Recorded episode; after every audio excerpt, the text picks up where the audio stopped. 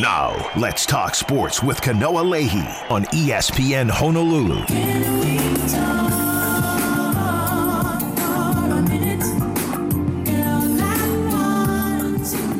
How's it going, everybody? This is Let's Talk Sports on ESPN Honolulu. Tanner Haworth filling in for Kanoa Leahey. Um, it's been a wonderful, great, full day of college basketball yesterday.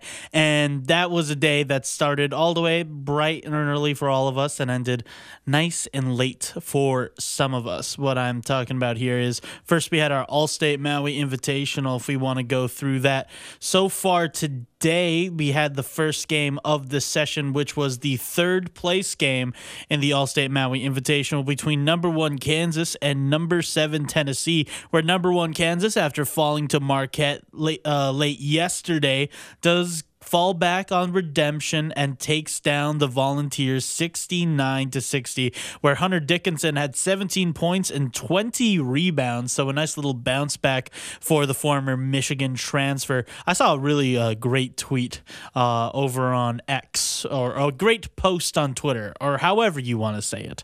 But Samuel L. Jackson decided to put his name into the uh, into the sports analyst world and I think he called Hunter Dickinson he flops more than the guys on the soccer pitches out there. So, hey, you do what you got to do for the win, I guess, for Hunter Dickinson and the Kansas Jayhawks. Coming up next, probably in the next uh, couple of minutes, in about, I think that's in about eight minutes.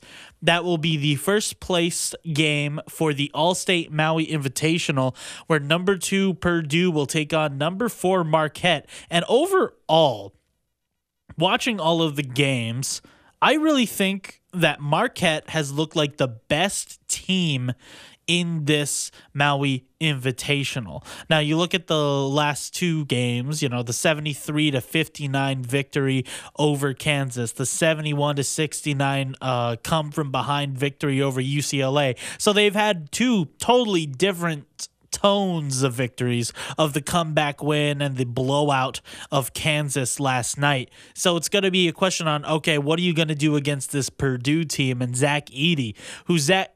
Let's be real. Zach Edey is probably gunning once again to be the best player in the nation right now in college basketball. Because what can you do against a guy that size? Well, the best thing to do, I I think from what we've seen against Purdue in the last couple of years in the Zach Edey times has been get ahead of them. Because I think the more that you have to force Purdue to get as many points as possible, uh, rather than trying to be a little slower, a little more methodical, I think then that's where you find more victories with Purdue is when they can kind of rely more on Zach Edey kind of breaking you down slowly but surely. But Marquette probably has the best chance of victory looking at how fast they play, how quickly they can get points up with Shaka Smart's offense there. So I got money on Marquette, I think, today. And not just because their color scheme is blue and yellow. Uh, I always got to make sure to rep those boys. But of course, what also happened late last night after all of that Allstate Maui Invitational was our good old Rainbow Warriors taking on the Northern Arizona Lumberjacks in a 70 to 61 victory for the Rainbow Warriors. Now, that was probably the first frustrating game of the season. I think this is a game where if the same situation happened last year with last year's roster, this is kind of looking like that Texas A&M Commerce loss or that Yale loss early in the season last year where Hawaii's offense just looked absolutely sluggish, really terrible. The only way they were really scoring points was by layups and free throws. I think their first real jumper of the game came from like Matthew Cotton kind of earlier. I think he had drained a 3 at some point, but it was a lot of layups, a lot of free throws, and a lot of frustration with Hawaii's offense, which then allowed Northern Arizona's offense to kind of start lighting up the field on their side as well. However, by the time that the second half rolled around, I think something did kind of light up for the Hawaii offense. You had a, a very cold uh, Juan Munoz uh, come up to the free throw line after a technical foul. I don't. I think this was the first technical foul where one of the players for NAU had a travel. He argued with the ref, so they got a quick tech. Then Juan Munoz went up, got two free throws, and then drained two straight threes right afterwards. This was, of course, after he changed his shoes during halftime. He went from his uh, sweet little baby blue shoes, who I think best shoes I think on the team so far, to these uh, more black and yellow shoes. And those seem to be working out for him as he finished the game with um 10 points off the or 13 point no that's minutes. 10 points off the bench going two of seven from the three point line and four from four perfect from the free throw line as well. And i think another guy that's really one of the real catalysts, I think, for this Hawaii offense last night against Northern Arizona. Another guy that really stepped up, I think, was JoVon McClanahan, him doing his normal stuff of him driving to the paint, being absolutely tough on defense, tough on offense, going four to six from the free throw line, draining one of his two three pointers. But overall, if there was a clear frustration from this Hawaii offense, it was just their it was them just being a little too thankful, a little too gracious, I think, in this time of giving and Thanksgiving, where they had what 14 turnovers, five from JoVon McClanahan, where I think a lot of these passes from guys like Vaughn, guys like Bernardo da Silva, uh, Harry Rouhliadeff had two as well. A lot of them just seem to be kind of lazy passes. A lot of passes that, you know, you they just didn't see the guy in the middle as they tried to cross the court with some of these passes. So it was a lot of frustrating ball to watch. It really did remind me of one of those really bad losses that we would have in last season's team. But I really do feel like, and we saw it from last night, that the talent level on this team has clearly gotten better. I think that this is a way better team than they were last year because this is a game that a last year's team would have lost. Uh, and it would be something ugly like 61 to 60 where if a couple of shots dropped here or there then maybe they could have won it but because you had guys like Justin McCoy who finally found some kind of offensive rhythm Matthew Cotton in his 29 minutes and 10 points were great Juan Munoz with 10 off the bench and even Mor Seck who drained uh, three of his four three throws and had an absolutely monster dunk uh, to go along with his two blocks, the only two blocks for the Rainbow Warriors yesterday. And it's a recipe for success, I think, for Hawaii. So, what's next for Hawaii is going to be their trip to Utah. That's going to be played at the Delta Delta Arena. I can't remember if it's a Delta Arena or Delta Center, but it's where the Utah Jazz play. So it's not a normal home game for the Utah Utes, but that is probably going to be the biggest test before the Diamond Head Classic for the Rainbow Warriors in this pretty solid Utah team. And I think you do have to kind of uh, address them as pretty solid in this um, upcoming. Uh, yeah, I think no wait, this is actually on the 30th. So that's actually in eight days. I think the next game. I'm sorry, I had skipped over uh, UT Rio Gra- Rio Grande Valley. Wow. UTRGV. That is a lot of letters to see in the state of Texas there. But that's for the Acrisure Invitational coming up this weekend. Uh, that's going on for the Rainbow Warriors. Then they'll head out to Utah for the rest of their trip. But I feel pretty good about this Rainbow Warriors team. I think this is a clearly better team. I feel like I really love their chances going into the Big West. And so far the Big West has some had some really great wins overall in the conference of taking down a lot of these bigger Power 5 opponents or non-mid majors. I guess we could just call them major opponents because if we're the mid majors, then I guess they're just the majors. But 808 296 1420, that's the number you can call or text us. Let us know uh, your guys' vibes for this Rainbow Warriors team. It's clearly different but I think it's a clearly positive shift for the Rainbow Warriors. Now, to go on with a couple of other interesting news that's going on around the sports world, I think it's hard to not look at the NFL at this current moment because tomorrow we got a nice little collection, nice little trio of games for Thanksgiving. Oh, by the way, everyone, um, it's Thanksgiving tomorrow. If you haven't got your uh, shopping done. Better get it done pretty quickly here. because I'm pretty sure a lot of those uh, a lot of those aisles are getting pretty clear there. But tomorrow, starting at 7:30 a.m., you have that Packers Lions game. The midday, of the Commanders and Cowboys, and of course to finish it off, 49ers and Seahawks. Those are three, I think, really great games. All three games re- are gonna have a real clear kind of um a real clear um, effect for the how the playoffs are going to look for each of these teams. I look at the Packers and the Lions first of all, who of course the Lions, who are sitting at eight and two, the first time they have sat at eight and two since the 1960s. Uh, this is the second day in a row where we are pulling stats that have happened from 50 years ago. Uh, they are looking at the top of the NFC North pretty, pretty clearly, with Minnesota in second place on six and five, and Green Bay at four and six, sitting in third place. Now, the Green Bay Packers have had a pretty meh kind of year nothing too terrible, but nothing really that good uh, overall. They've had some pretty okay wins. You look at the Bears opener 38 to 20, Saints 18 to 17. They're coming off a pretty good win against the Los Angeles Chargers 23 to 20 where I think that was pretty much a uh, uh, an L on the Chargers where you had Keenan Allen drop a clear touchdown. You had Austin Ekeler fumbling at the goal line. You had Quentin Johnston dropping the go ahead touchdown. So the Packers survived against the Chargers. Now, going into Thanksgiving week in Detroit, into a very clearly different atmosphere in Detroit than we have felt in the last couple of decades, I think it's safe to say at this point. I really don't think that the Packers are going to have a clear chance against this Lions team.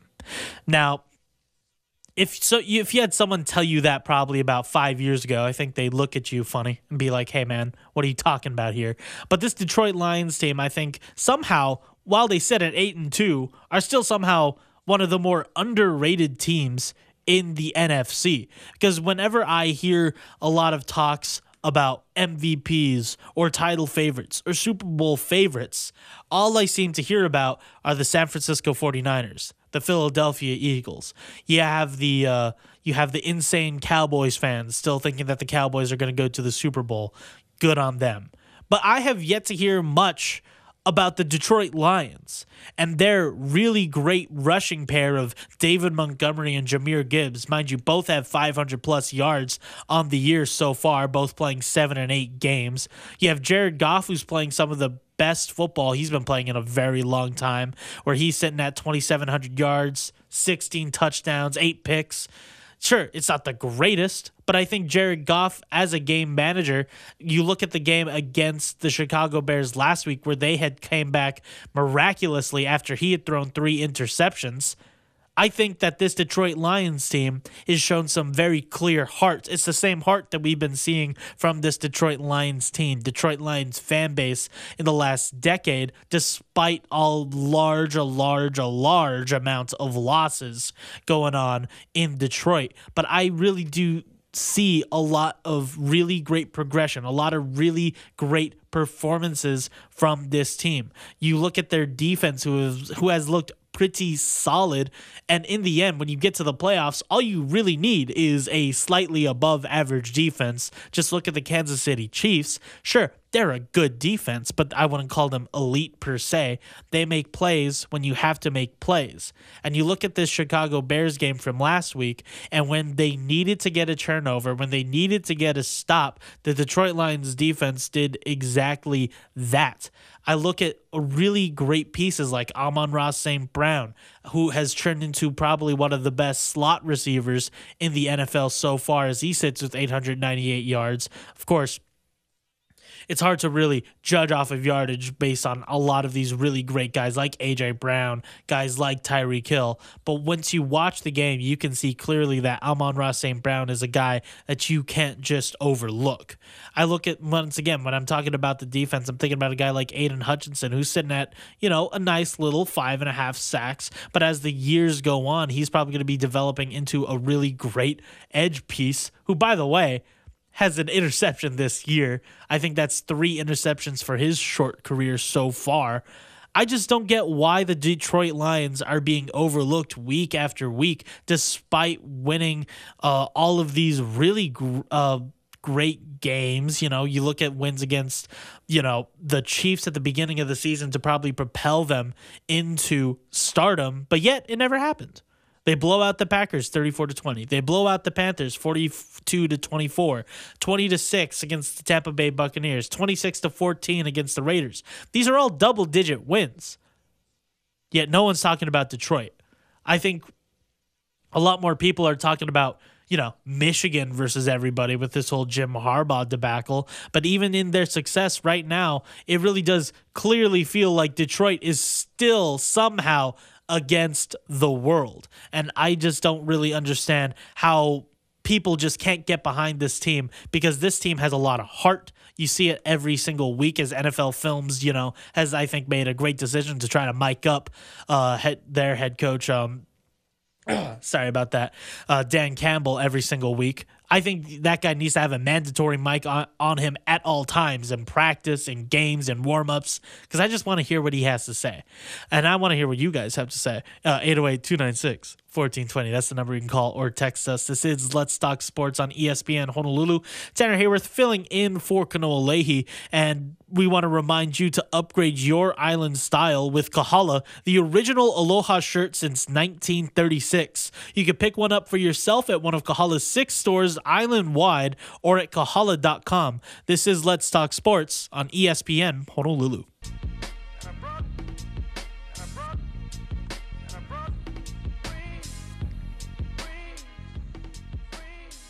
Getting a little bit more on the NFL topic, there was a great article that I was reading about, you know, NFL Week 12 buzz from Jer- Jeremy Fowler and Dan Graziano. They had talked about something that I think has actually piqued my interest a little bit in who are the league's most important player for the next seven weeks. Now, going into what they were basically talking about, they were talking about Dak Prescott and the Dallas Cowboys, who sit at seven and three. Uh, Dak Prescott has been having a pretty good last couple of games so far in the last. Uh, this season, hit sitting at 2,600 yards, 19 touchdowns, and six interceptions. It's clearly one of the better years for Dak Prescott, and he hasn't gotten a lot of attention because that's probably just a lot of the NFL world's kind of view of Dak Prescott right now is that, yeah, he's good, but he isn't elite. And I think that's a conversation that comes up, you know, week after week. If you talk to Dallas Cowboys fans, they'll probably tell you how great Dak Prescott is. They're currently sitting on a two game winning streak, beating two very bad teams the New York Giants and the Carolina Panthers. And right before that was their loss to the Philadelphia Eagles 28 to 23. But if you look over their season, their only losses being to the Eagles, the 49ers, and the Josh Dobbs led Arizona Cardinals back all the way in week three. So far, the Cowboys have won all of the games it looks like they were supposed to win.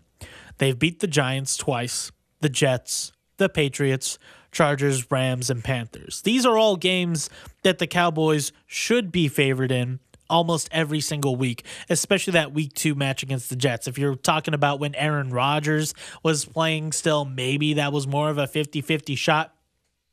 But so far this year, the Cowboys are doing what they're supposed to be doing.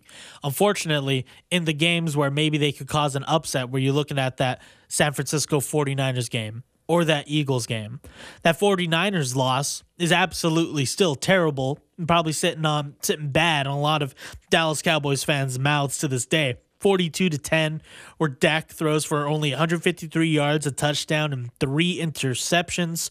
That defense gives up 252 yards and four touchdowns to Brock Purdy. Jordan Mason also getting 10 carries for 69 yards and a touchdown in that game. That's probably where a lot of Cowboys fans probably got a lot of flack that week, especially that coming only two weeks off of that loss to the Arizona Cardinals, where Dak threw for like 250, a touchdown, and a pick. Nothing too great, nothing too bad, but not good enough to beat the Cardinals is absolutely kind of disgusting, I think, for a team that's trying to contend for a Super Bowl in the Dallas Cowboys. So seeing how Dak has performed in the last couple of weeks, sure, if he can perform to the to the height that he has been playing at in that loss to Philadelphia, he threw for 374 yards and three touchdowns. He's been playing absolutely lights out the last couple of weeks. Now you look at the upcoming schedule where they face the Commanders, the Seahawks, Eagles, Bills, Dolphins, Lions, and Commanders again to finish off the year. When you're looking at that, their four sure wins are there. You have the two Commanders games, and maybe the Seahawks win because the Seahawks haven't looked like the Seahawks of last year. But the true tests are in the future for the Dallas Cowboys uh, in the month of December, at least. You have at Buffalo, at Miami, and then versus Detroit, probably three of the best teams in the NFL, depending on, on a week to week basis. The Buffalo Bills are certainly suspect every single week, but it's still hard to not call them one of the better teams in the NFL still, despite having some disappointing losses in the last couple of weeks. Another name that they mentioned is Baltimore's Lamar Jackson. Now, Lamar hasn't been having an MVP season, I think, uh, or at least nothing that's screaming MVP, like when he last won his MVP year. Well, this year so far, he's sitting at 2,400 yards, 12 touchdowns, and five interceptions to go along with his 535 rushing yards and five rushing touchdowns. So, certainly not a bad year by Lamar Jackson. It's been a pretty good year for Lamar. And for the Baltimore Ravens, they're sitting pretty at the top of the AFC North right now, only sitting a game above the Cleveland Browns, who are sitting at seven and three. Uh, Baltimore still has yet to hit their bye week, so that's a pretty good pretty good schedule fit for the Baltimore Ravens. And you look at their wins on their schedule. You have two wins against the Bengals. Of course, one of them was to an injured Joe Burrow, and then one of them was a game where Joe Burrow had to leave for the rest of the game. And their only losses this year have been the Colts, the Steelers, and the Browns. So, certainly looking at the future of that schedule with the Chargers, the Rams, Jaguars, 49ers, Dolphins, and then the Steelers again I think the Baltimore Ravens certainly have a chance to be sitting pretty at the top of the AFC North. I think they would probably be competing with the Miami Dolphins in terms of record wise for that top seed in the NFC, but it's going to be on the shoulders of Lamar Jackson and whether or not he can sit healthy. Last week against the Bengals in that win, he had to, you know, come off the field a couple times hobbled by an ankle injury. That game was just filled with injuries when you look at him, Mark Andrews, and Joe Burrow. But that's going to be a big loss for the Baltimore Ravens and losing a tight end like Mark Andrews, one of the better receivers, if not probably the best receiver for the Baltimore Ravens. It's going to be interesting to see how Todd Monken switches up his system so that they can further their lead in the AFC North. But if he had to give it to me, I think going into the next seven weeks of the NFL for the rest of the season, I think the most important player on any of these teams is going to be a young guy. He's been playing lights out the last couple of weeks. And he's actually found himself kind of in the top 10 of MVP odds. And that's rookie quarterback CJ Stroud. Now, going into the draft process, there was a lot of questions about CJ Stroud. He certainly had a much better year before he went into the draft, much like most really good quarterbacks, is they have really great draft stock. They wait another year, and then their draft stock eventually implodes because of a couple of mistakes here and there. There's also that weird debacle where going into the NFL draft, there were a bunch of these um, litmus tests, you know, a lot much like the Wonderlic test. They had these other kind of tests. I can't remember what the names were, but it basically said that CJ Stroud was like the worst performing quarterback on all these tests. And then became a whole narrative of whether or not CJ Stroud is smart enough or can even understand a lot of the concepts uh, going into an NFL offense. And I think, unfortunately, that did affect what the decision on whether or not the Carolina Panthers did draft him at number one overall. But so far, it's looked like a great decision uh, on the side of Deshaun, uh, not of CJ Stroud. Sorry, uh, CJ Stroud by not doing very well in those tests, got to a pretty great system in the Houston Texans being led by first year head coach uh, DeMeco Ryans. Uh, so far, he has what 17 touchdowns, five picks, has been playing absolutely lights out despite being only a rookie in the NFL. The Houston Texans so far has looked as one of the surprising teams coming out of the AFC as they had traded their first overall pick, I believe, this year to the Cardinals and a couple of other picks so that they can also land the other top rookie in last year's draft in uh, Will Anderson Jr., who he sits with three sacks and 33 total tackles. So he's not just he's not really having a top defensive player of the draft kind of year per se. He still has got seven games to build on. But so far, CJ Stroud has looked like a lights out pick for the NFL's rookie of the year alongside his rookie teammate uh, Tank Dell or Nathaniel Dell, as he was called the last couple of weeks, but he's officially gotten his uh, name changed in the NFL to Tank. He sits with 659 yards and six touchdowns, and I think in the last three games he has had about 300 yards and four touchdowns. Uh, he has absolutely been lights out in their three-game winning streak over the Buccaneers, the Bengals, with Joe Burrow at the time and the Cardinals last week. And that was a Cardinals team that has gotten better because now they have seen the return of Kyler Murray. But I think CJ Stroud, if he stays on this kind of, if he stays on this upward trajectory that he is on right now, and you look at the NFL MVP odds and a lot of the favorites, the guys to win it. Right now, I believe Jalen Hurts sits at the top as the MVP favorite, but I really think he's sitting only sitting there at the top right now just because of his team's record. I think if the Texans keep on winning, I say if they they could probably in the next 7 games you have the Jaguars, the Broncos, the Jets, Titans, Browns, Titans and Colts a lot of these are very winnable games, and it's going to be a great test for this young Houston Texans team to see if they are really built to cause a little bit of chaos in the playoff picture for the AFC. Because I know yesterday, Hunter Hughes on off the bench had a pretty, uh, pretty great take of saying that the Denver Broncos are going to the playoffs one way or another after their four game winning streak. I've I had a take to go with I think the Houston Texans, with their great rookie duo, I think they will be the top of the AFC South. And they will win at least one game this year in the NFL playoffs. Have any issues with what I'm saying there? You can go ahead, call or text us at 808 296 1420. This is Let's Talk Sports on ESPN Honolulu. Tanner Haworth filling in for Kanoa Leahey, him getting a little bit of rest after a lot of great work he's been doing the last couple of days. But just remind everyone that you can catch UH and NFL football at 850 Craft Beer and Whiskey Bar at Leeward Bowl. They're open at 6 a.m. Sundays, showing all the NFL games. For Monday and Thursday night football, you can enjoy happy hour poo poo from 4 to 7 p.m. daily. For Hawaii football games, mind you, the last one is this Saturday, they'll have awesome menu specials. 850 is the home of the new video wall and the place for UH, college, and NFL football.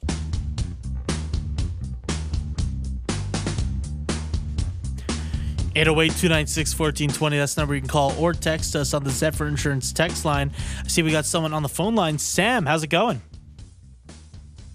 Good, good Tanner. Happy. Uh, You're right, Sam. Good, Tanner. Uh, What's up? Can't hear Sam right now. Can you hear me now? Sam? Tanner? There we go. Tanner. Hey, go, hey, happy, uh, happy early Thanksgiving, brother. How are you? Hey, doing good. How are you doing, Sam? Good, good, brother. Good. Just want to chime real quick. Um, got to give it up to CJ Stroud, man. He's balling out for sure.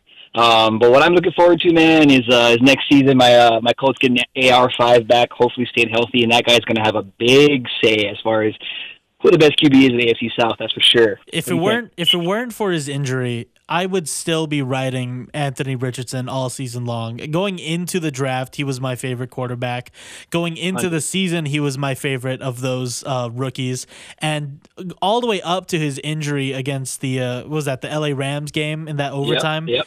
I yep. still think that Anthony Richardson has the potential to be the best quarterback in that draft class. But right now, I do, you know, agree.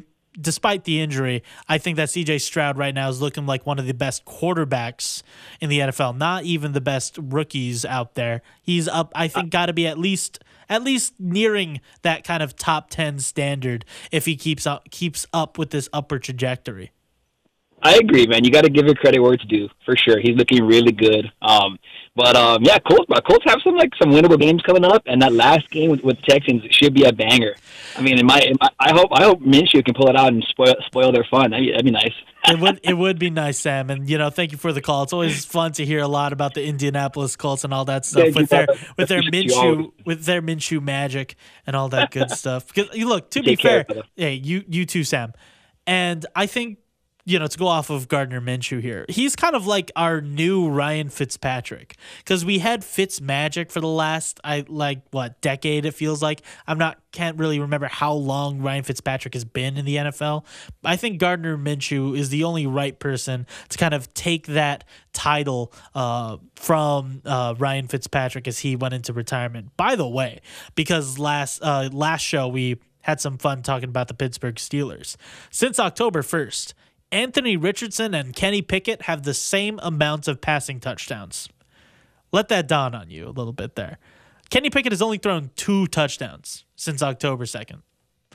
So I think that goes to say um, I don't know how much that says about Anthony Richardson, you know, and his really great game uh, against the LA Rams before he unfortunately had season-ending injury on his shoulder.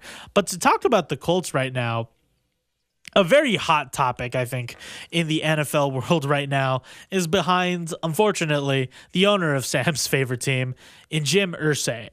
Now, Jim Irsay had a very interesting conversation, to say the least.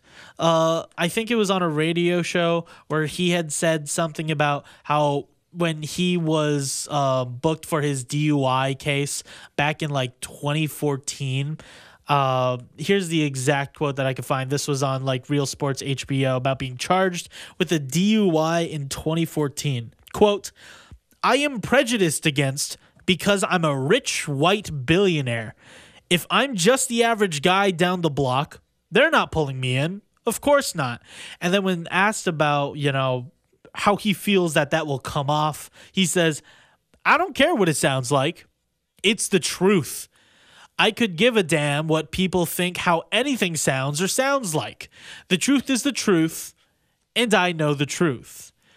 Now, to talk about the prejudices and the absolute, like, absolute worst things to happen to rich white billionaires is certainly a hill to die on for Jim Irsay. I think that's the least to say. So, of course, with all of that coming out yesterday, of course, sports media was going to start, you know, jumping on to talk about his whole situation and there were a lot of conversations about it like on first take where they obviously were probably gonna you know shellac uh, Jim Irsay for his comments because they're absolutely out of touch, almost as out of touch as a rich white billionaire that Jim Irsay is. You can look at his situation with his Colts team, with their whole uh, fight with Jonathan Taylor, whether or not he deserved to get paid for or not, how they kind of treated uh, Darius Leonard, one of the form the former defensive rookie of the year,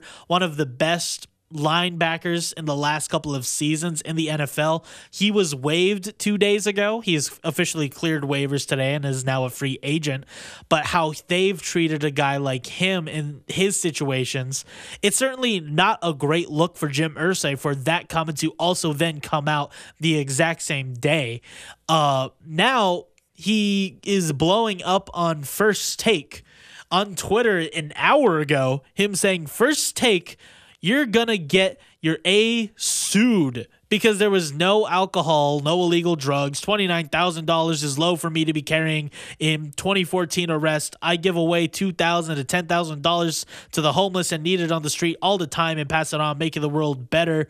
Uh, I really tried to read that as clearly as possible from this tweet. I think Jim Irsay might be, you know, doing some good old uh, having some fun, you know, getting the drink on early in the day because none of these tweets really do make sense, really. And he seems to really be taking these comments from ESPN's first take and probably from a lot of people about his situation not very well because as we all know, this is just the typical prejudice that goes against rich white billionaires. And that's just something that he's got to live with, I guess, man. And Jim Irsay, I know, is probably not going to be able to pick up a lot of sympathy points for a lot of people. I think just generally in the world, just because of how he generally just treats his players, which is so interesting because he was like one of the only owners to really speak up against Dan Snyder and all of the situations going on in the in the Washington Commanders situation.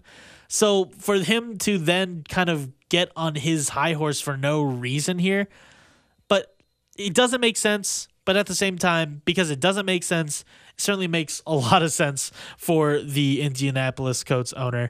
Um, it's it's just kind of like sad that we just have to be focusing on a lot of this kind of dumb stuff when there's a lot of really great football going on. Uh, of course, as we know, tomorrow, the Commanders playing the Cowboys, 49ers playing the Seahawks. A lot of really great stuff going on there. But to jump on the kind of bandwagon of looking ahead for a lot of these younger teams. I think about the Indianapolis Colts as they had their return of Jonathan Taylor the last couple of weeks. He's starting to see a lot more playing time. Shout out to all the fantasy owners out there with Zachary Moss, i.e., I am one of them, and I am slowly dreading my decision of not really having a great backup situation for my running backs. But that's enough of woe is me there.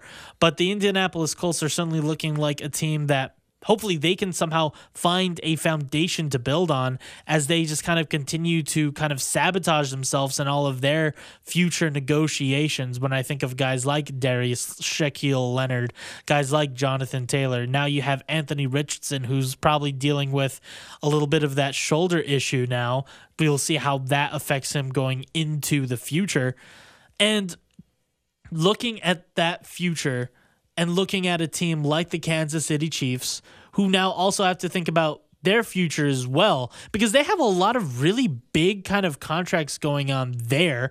You think of guys like Patrick Mahomes, Travis Kelce. I think Chris Jones has certainly got to get a better extension than what he got the last couple of weeks, and how they're going to be managing a lot of their money issues going on with their team as they're dealing with just overall just a lot of trouble going on with their wide receivers as well because since losing Tyreek Hill, it's been a clear, clear kind of downward trajectory for the Kansas City Chiefs and their wide receiver group. Over this entire season, we have had games where it is clear that the wide receivers have lost the game for Patrick Mahomes. Sure, Travis Kelce and Patrick Mahomes himself are not really helping the situation. But if you're the Kansas City Chiefs and you other than Travis Kelce, I'm just trying to figure out who their leading receiver would even be in this situation.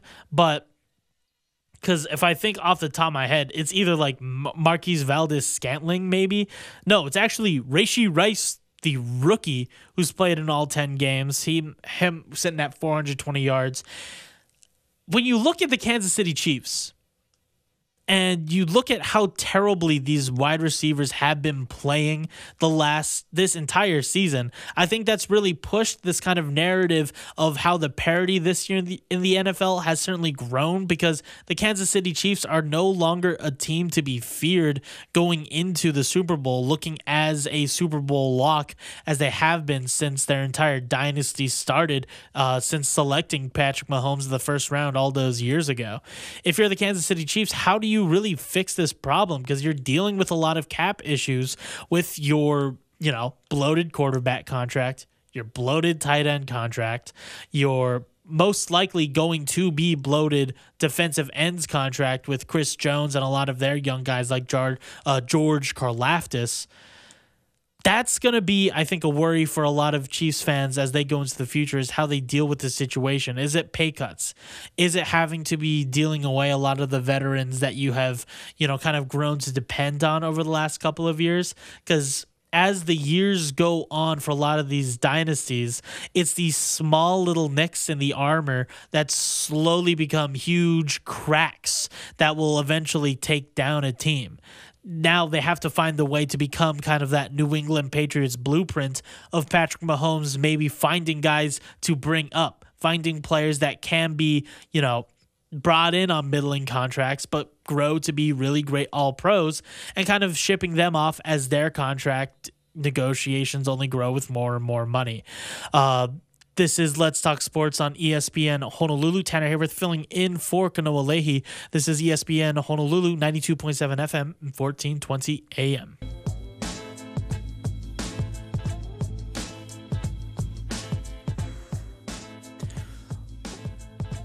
Welcome back. This is Let's Talk Sports on ESPN Honolulu. Tanner Haworth filling in for Kanoa Leahey. Uh, of course, last night, pretty, eh, I was going to say pretty great win it's a it's a it's a win that we should have gotten for Rainbow Warrior basketball. Uh, going on Saturday will be the final game of the regular season for the Rainbow Warrior football team, and it's something that we gotta watch. It's gonna be a very fun one. It's gonna be one for the seniors where they will celebrate all 16, and I think for a lot of college football fans, this is where the light kind of turns off for a lot of people. Be like, all right, tell me when uh, it's August again, I can start paying attention, or let me know when it's July so I can start researching this team uh, so I can figure out who's on it and who I can root for. But I think for a lot of you know more seasoned college football fans, this is kind of where the real fun, kind of where the real uh, battle for college football begins in the quote unquote off season. There's going to be a lot of recruiting battles. There's going to be a lot of flips. There's going to be a lot of guys you've never heard of, and a lot of guys going on something called a gray shirt. Um, it's something very typical that we love to do, is where it's like a red shirt, but you're you're not technically on their roster yet. For all those people that don't know about that, but for Rainbow Warrior football, and in terms of their recruiting it's clear what areas need to be hit now and should have been hit last year. You're going to be looking at the trenches. And when you look at how Hawaii kind of hit that last season, it was kind of like a 50 50 shot. I think they got some really solid guys on the defensive line.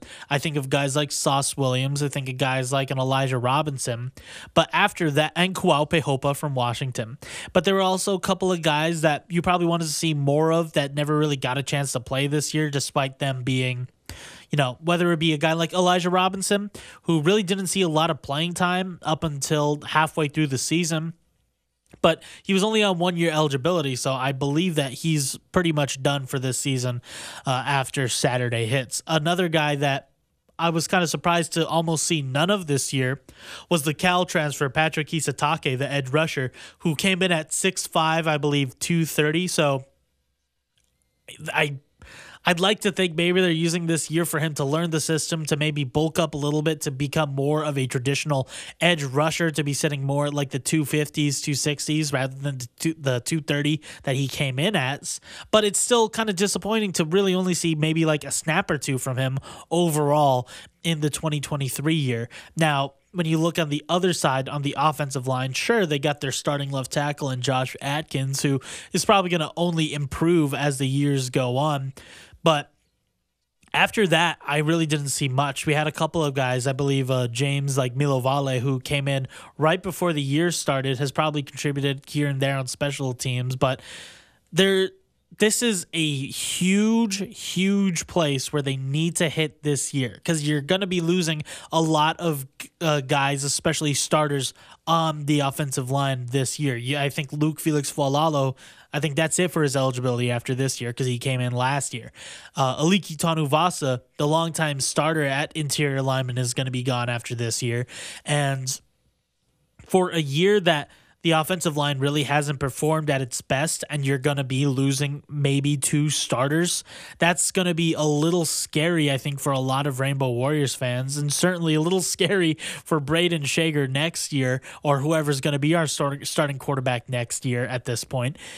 You have to improve at least at least two or three of these guys that's going on at the offensive line position because seeing as how easy as it has been to get to the quarterback this year, uh, has been very not really I don't want to say has been disturbing because that's a very powerful kind of adjective to say, but certainly it hasn't been great. Hasn't been great seeing Brayden Schager have to throw the ball within like what at least maybe two seconds exactly, or else he gets absolutely pummeled by a guy. We saw a couple of those really tough hits that Brayden Schager had to levy for the entire year, basically against Wyoming. I think of that one hit where he like gets like driven up into the air by a guy, I think coming off of the left side. So that is a place that needs to be hit, whether that be through the transfer portal, whether that be hitting JUCOs. Those are the kind of guys that I think you need